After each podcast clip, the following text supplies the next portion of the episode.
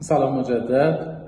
ببخشید که این چند ویدیو همش قوالب و شکل واحدی داره. چون در مورد موضوع واحدی دارم صحبت می‌کنم. در دو ویدیوی قبلی و در این ویدیو ترجیح دادم که نما تغییری پیدا نکنه وحدت مطالب از حیث تصویری هم حفظ بشه.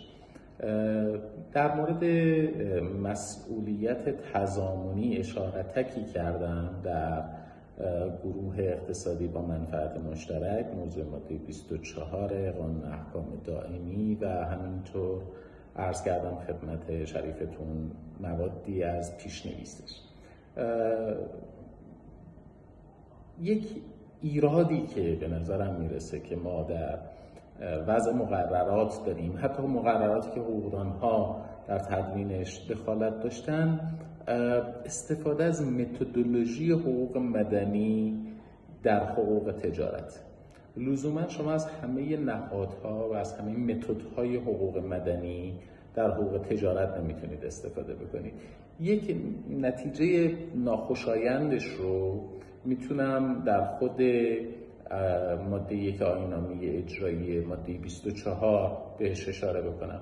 وقتی داره تعریف می‌کنه میگه گروه اقتصادی با منفعت مشترک به مشارکت دو یا چند شخص حقیقی و حقوقی به منظور تسهیل و گسترش فعالیت اقتصادی و تجاری در قالب شرکت مدنی یک مفهوم حقوق مدنی رو گرفته. برای یک دوره محدود و بر اساس قرارداد کتبی با رعایت موازین اسلامی و اصل من اضرار به غیر و منع انحصار گفته می شود و باقی متن. خب محل ایراد کجاست؟ مشارکت مدنی یا عقد شرکت در نهایت منجر به مزج عین میشه به ترکیب مال ملموس منجر میشه. حالا این ترکیب یا قهری است یا قراردادی است. در هر حال مقتضای ذاتش این هستش که ما یک مال ملموس مال تنجیبل. عین مرکبی داشته باشیم اما در گروه اقتصادی با منفعت مشترک یه چیزی که من ترجیح میدم ترجمهش بکنم به مشارکت تجاری شما گاهی اوقات مزج کار دارید کار آدم ها یا سرمایه در مفهوم اعمش. آورده ای دارید که قابل تقویم به پول نیست. خب پس بنابراین اینجا لزوما مشارکت مدنی اتفاق نمیافته و اتفاقا تحولی که در joint venture ها و کنسرسیوم ها به وجود آمده پیشرفت ذهنی بشر هست جلوتر رفتن از اینکه آدم ها می توانند چیزی غیر از این مال ملموس رو هم با هم دیگه ترکیب بکنن و در شریک بشن.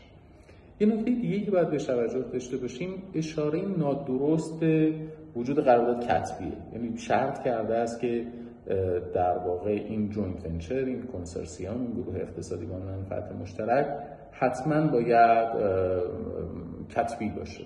خب جایی دیگه اینجوری نیست. یعنی این نهاد اولا فقط در این مقطع تاریخی خاص در قانون احکام دائمی پیش بینی نشده. من حداقل دو تا ماده قانونی دیگه می‌تونم به شما نشون بدم که پیش بینی گروه اقتصادی با منفعت مشترک کرده. البته نه به این نام. و قرارداد کتبی هم لازم ندونسته. یکی ماده 220 قانون تجارت که مقرر کرده. اگر یک بنگاه اقتصادی شکل بگیره و تحت قالب یک شرکت به ثبت نرسه شرکت تضامنی محسوب میشه و احکام شرکت تضامنی برش حاکم هستش. خب برای ایجاد این مسئولیت تضامنی اصلا قرارداد کتبی شرط ندونست همینطور جالب خدمتون عرض بکنم که قانون نظام سنفی تبصره چهار ماده دوازدهش مقرر کرده در صورتی که چند نفر یک واحد سنفی را به صورت مشترک اداره کنند. به طور مشترک مسئولیت امور واحد را بر عهده خواهند داشت. یعنی اینجا هم مسئولیت تضامنی پیش بینی کرده قراردادی هم در بین نیست. یعنی برای ایجاد مسئولیت تضامنی دلیلی بر وجود رابطه قراردادی کتبی و تشریفاتی کردن وجود نداره.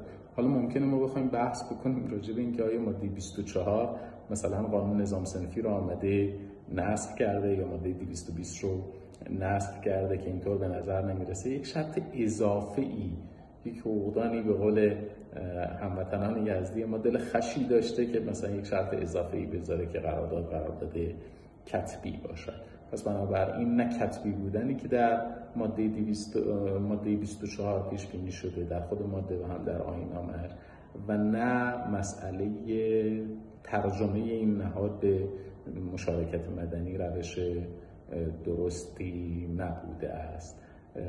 حالا در مورد خود مسئولیت تضامانی و تعارض هایی که بین مسئولیت تضامانی در ماده 24 و باقی قوانین وجود داره. جداگانه انشالله با هم دیگه گرد